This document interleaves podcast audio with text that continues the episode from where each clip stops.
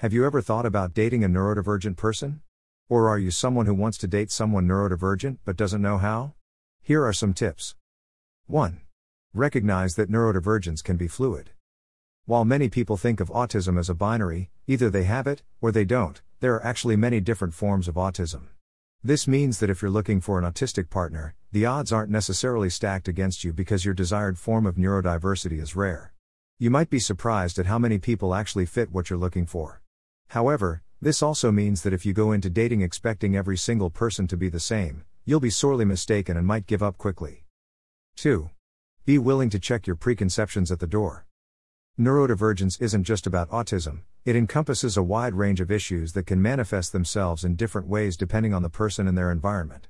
For example, someone may actually be neurodivergent but not aware of it because their symptoms are mild or because they've been so heavily medicated, or misdiagnosed with another disorder, that their symptoms have been artificially suppressed.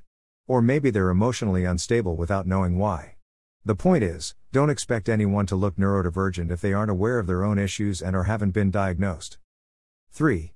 Don't expect everything to be smooth sailing. Neurodivergence isn't something that can be easily medicated away, nor is medication always an option. This means there are certain things you're going to have to deal with throughout your relationship that other neurotypical people wouldn't have to deal with, or might not even believe exists in the first place. So call them out if they make misinformed statements about mental illness without knowing any better, and try not to take it personally if they lash out at you.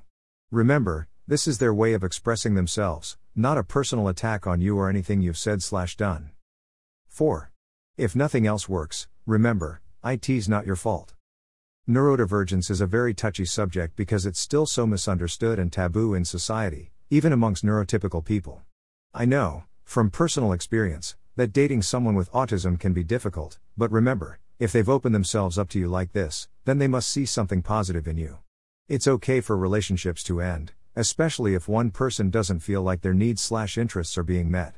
You may simply not be the right match, and that has nothing to do with anything wrong with either of you. As long as everyone treats each other respectfully and works towards a better understanding of neurodiversity, for both yourself and others, there will come a time when you'll be able to date safely and respectfully.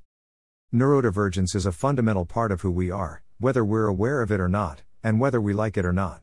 We all deserve love and respect for exactly who we are, neurodivergent or otherwise. If that's really what you want, then go ahead. Date us. As long as both people in the relationship are willing to work through their issues together, anything is possible. I believe in you.